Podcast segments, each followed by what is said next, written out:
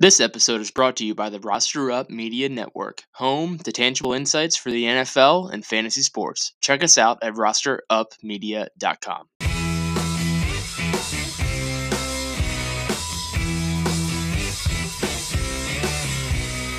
Welcome to the off-season, Ravens fans. It's been the off-season for a few weeks now, but hope everyone out there has been enjoying watching some playoff football. Super wild card weekend was actually not so super.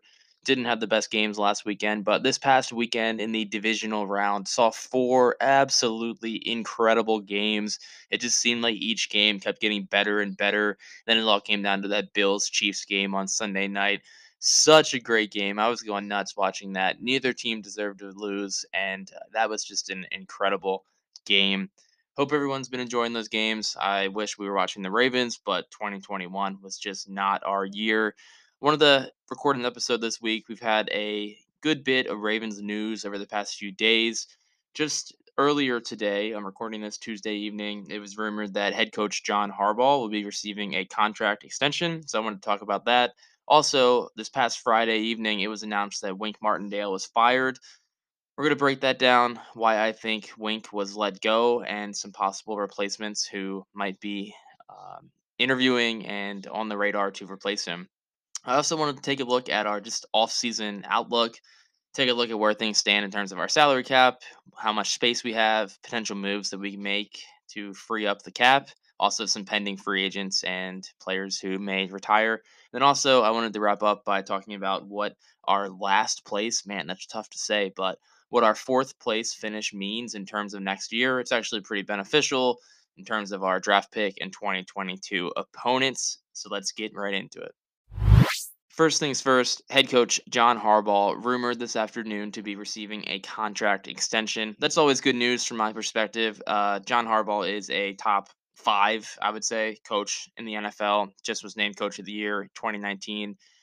He's a great coach. No other way to put it. Uh, happy to hear this news that his contract is being extended. I think it's no doubt, obviously, that that would happen. It wasn't uh, a situation where I think John Harbaugh would be leaving the Ravens or anything like that, but he was heading into the last year of his contract in 2022.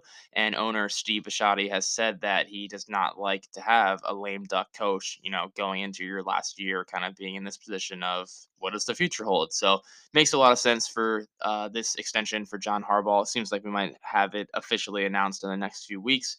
It also makes a lot of sense because the Ravens will be needing to hire a defensive coordinator.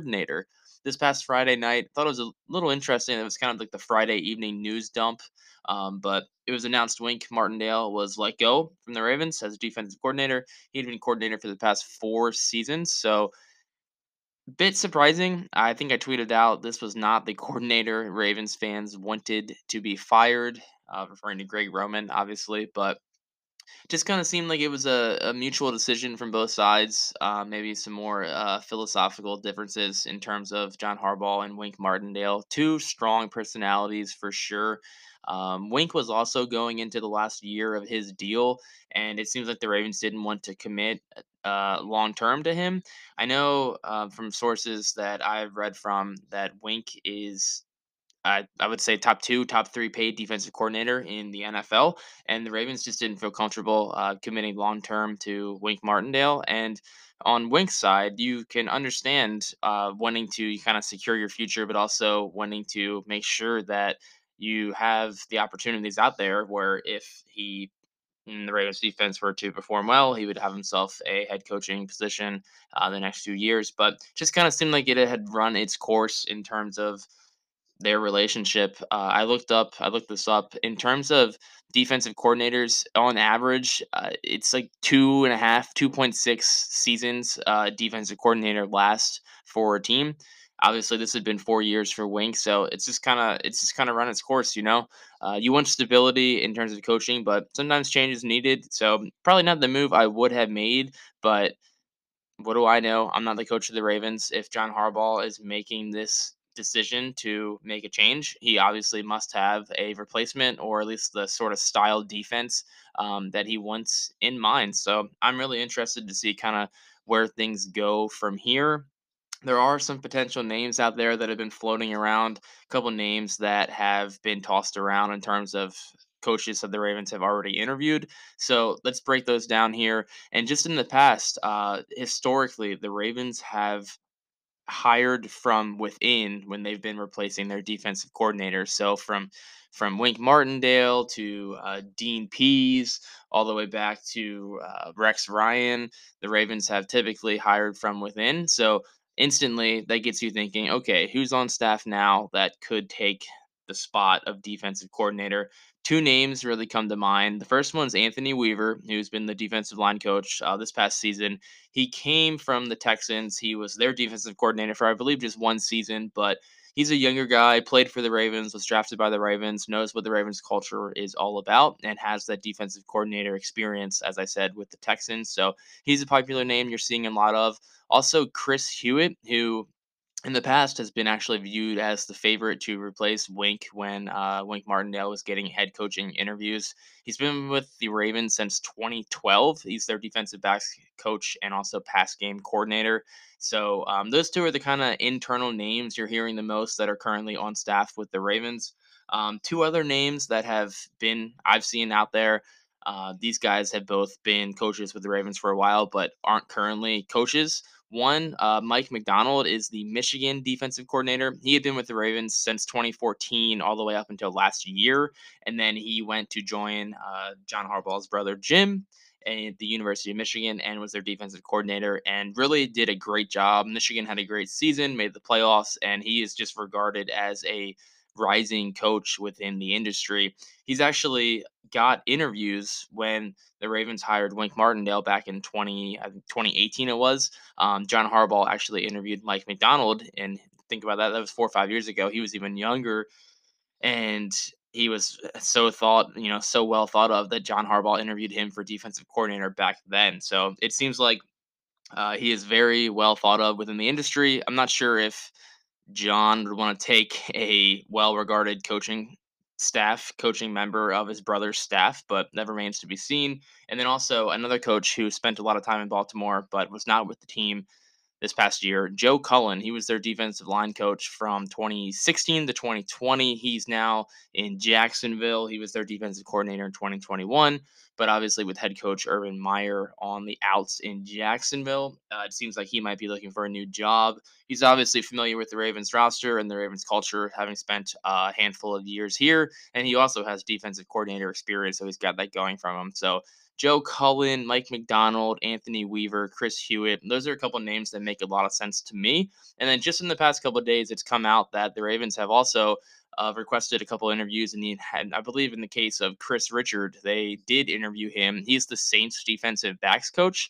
And hey, the Saints picked off a lot of balls this year. Marcus Lattimore, they have some solid secondary. Um, it's also been announced that Sean Payton, uh, head coach, will be moving on from the Saints. So that means that obviously their coordinators might be out. New coach comes in, brings in new coordinators, which brings in new staff. So Kris Richard might be looking for a job. Then also Joe Whitt Jr. He's the Cowboys' secondary coach slash uh, defensive passing game coordinator. And again, another team who had a lot of interceptions this year.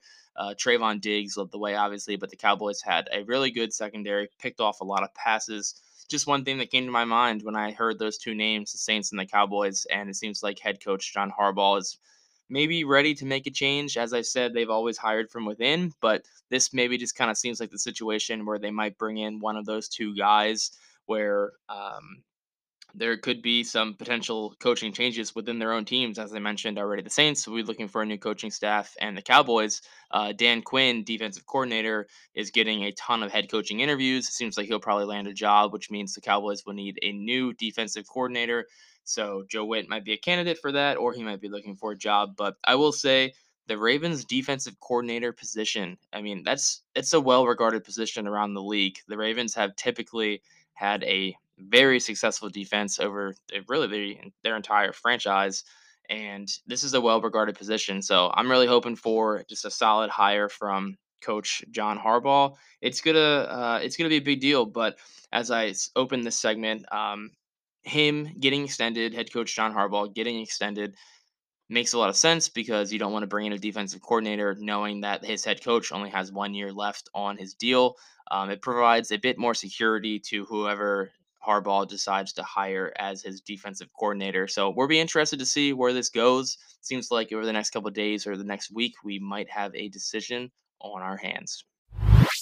Next, I wanted to break down the Ravens salary cap outlook, where things stand in terms of how much money they will have going into free agency, and then also some potential moves or cuts or extensions or restructures that could be done for the Ravens to save some more money, have some more money to spend. And then also, I want to look at a couple players who may or may not be back come next season. So, to start out, the Ravens are currently $7.2 million under the cap. It's not a lot of money, but you got to factor in all the draft picks that will be coming in, and then the restricted free agents for the Ravens will offer a contract to. So currently, seven point two million dollars under the cap. Not a ton of money, especially when you think about how the Ravens want to uh, improve their offensive line, rebuild a lot of their defense. But there are a handful of moves that could be made to free up some money. The big one, obviously, the most talked about potential move is the extension for quarterback Lamar Jackson.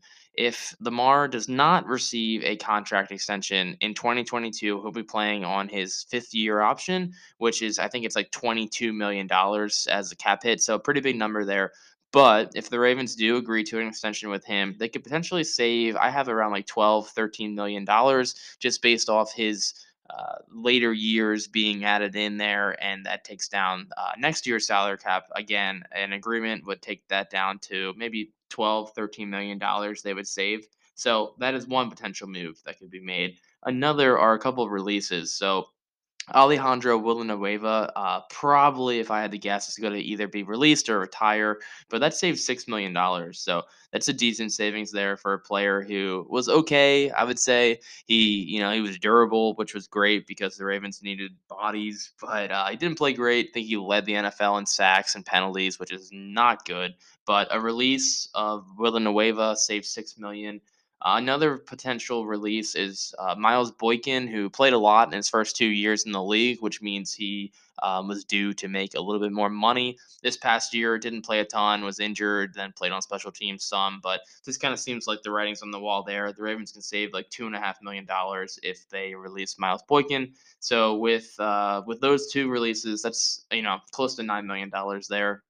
Another big name is Tavon Young. Um, Tavon actually stayed pretty healthy this year, which was rare for him, but um, is still making a lot of money. When he signed that contract uh, extension a couple years ago, he was the highest paid slot cornerback in the NFL. It's since been has has since been passed by a couple others, but is still making a good amount of money. So the Ravens might be interested in uh, maybe extending him, but I could more or less see him being released or asked to take another pay cut. So um, it's potentially like six million dollars, I believe, if he gets released, or if say he takes a pay cut and saves maybe three million dollars there. Um, but Tavon Young is due to make a lot of money, so I'll be interested to see what happens there. Another cornerback, Marcus Peters, um, is due. I think his salary cap hit is like fifteen million dollars. So pretty big number for Marcus Peters. He will be coming off an ACL injury, but I don't see the Ravens releasing him or anything like that. They would save $10 million if they release him, but again, I just don't see that happening, especially after the year they had in the secondary. He's their best playmaker, forces turnovers, and is extremely valuable. They might be able to extend him if they feel comfortable with where he's at coming off his injury. That could save about $5 million or so if they extend him.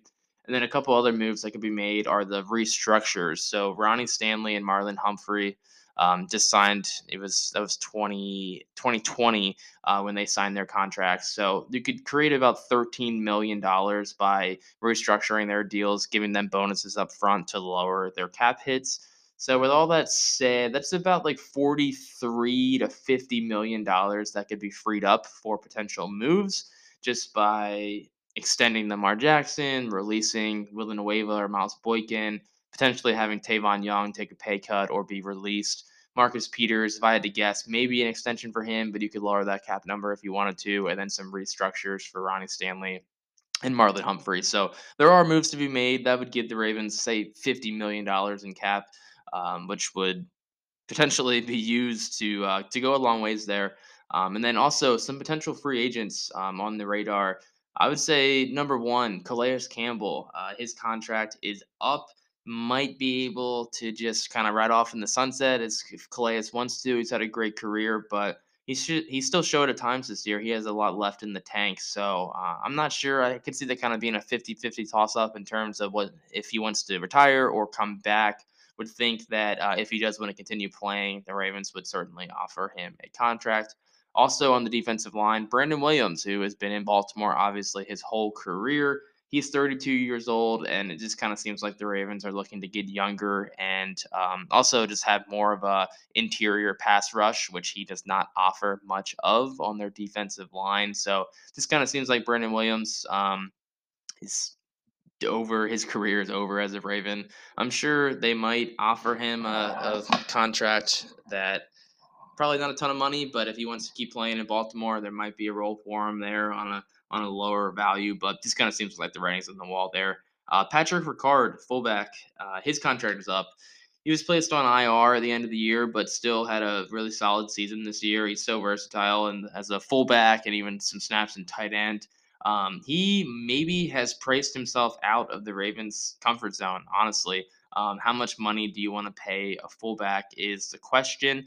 Um, also on Friday, the Ravens announced that they had signed Ben Mason to a futures contract. They drafted him in the fifth round this past year, cut him. I think he bounced around practice squads, a couple different places, but then the Ravens just re-signed him. So they have him on the roster potentially as a backup plan if they don't sign Ricard. Um, I got that. Uh, it's like another 50 50 for me. I could see him coming back. It seems like he loves being a Raven, but again, how much money do you pay a fullback? Um, another guy who potentially is on the fence, uh, Justin Houston. He again might just retire. He's 32 years old. His best football is behind him, but um, had four and a half sacks this year. Not obviously a great amount of sacks, but just seemed to be in the backfield a lot and did pressure opposing quarterbacks few other guys, Anthony Averett, who in earlier on in his career did not see the field much, but was pressed into a starting position this season and was probably the Ravens' most consistent player in their secondary, even when Marlon Humphrey was in there. Um, he ended the year on IR with a chest injury, but was a solid player. The Ravens need depth, but I just don't know how much he may again have priced himself out. Don't know how much room the Ravens are going to have for uh, a kind of a luxury, you know, when when you have Marlon Humphrey and Marcus Peters, those are going to be your top two cornerbacks probably.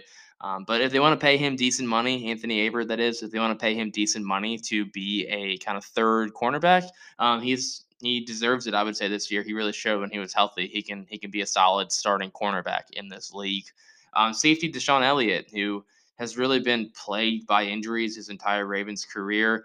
Um, was really playing a lot better uh, this season when he was healthy, but suffered a season ending injury seems like he might be back, but it kind of just seems like again the Ravens might be looking at other options at safety, whether in free agency or the draft. So if I had to guess, I'm thinking DeShon Elliott may have played his last uh, down as a Raven, and then last one here, potentially the biggest, uh, Bradley Bozeman who has been a starter on the offensive line for the past three seasons. He played two seasons at left guard and then had a really nice and effective switch to center this season. But again, he may have priced himself out of Baltimore.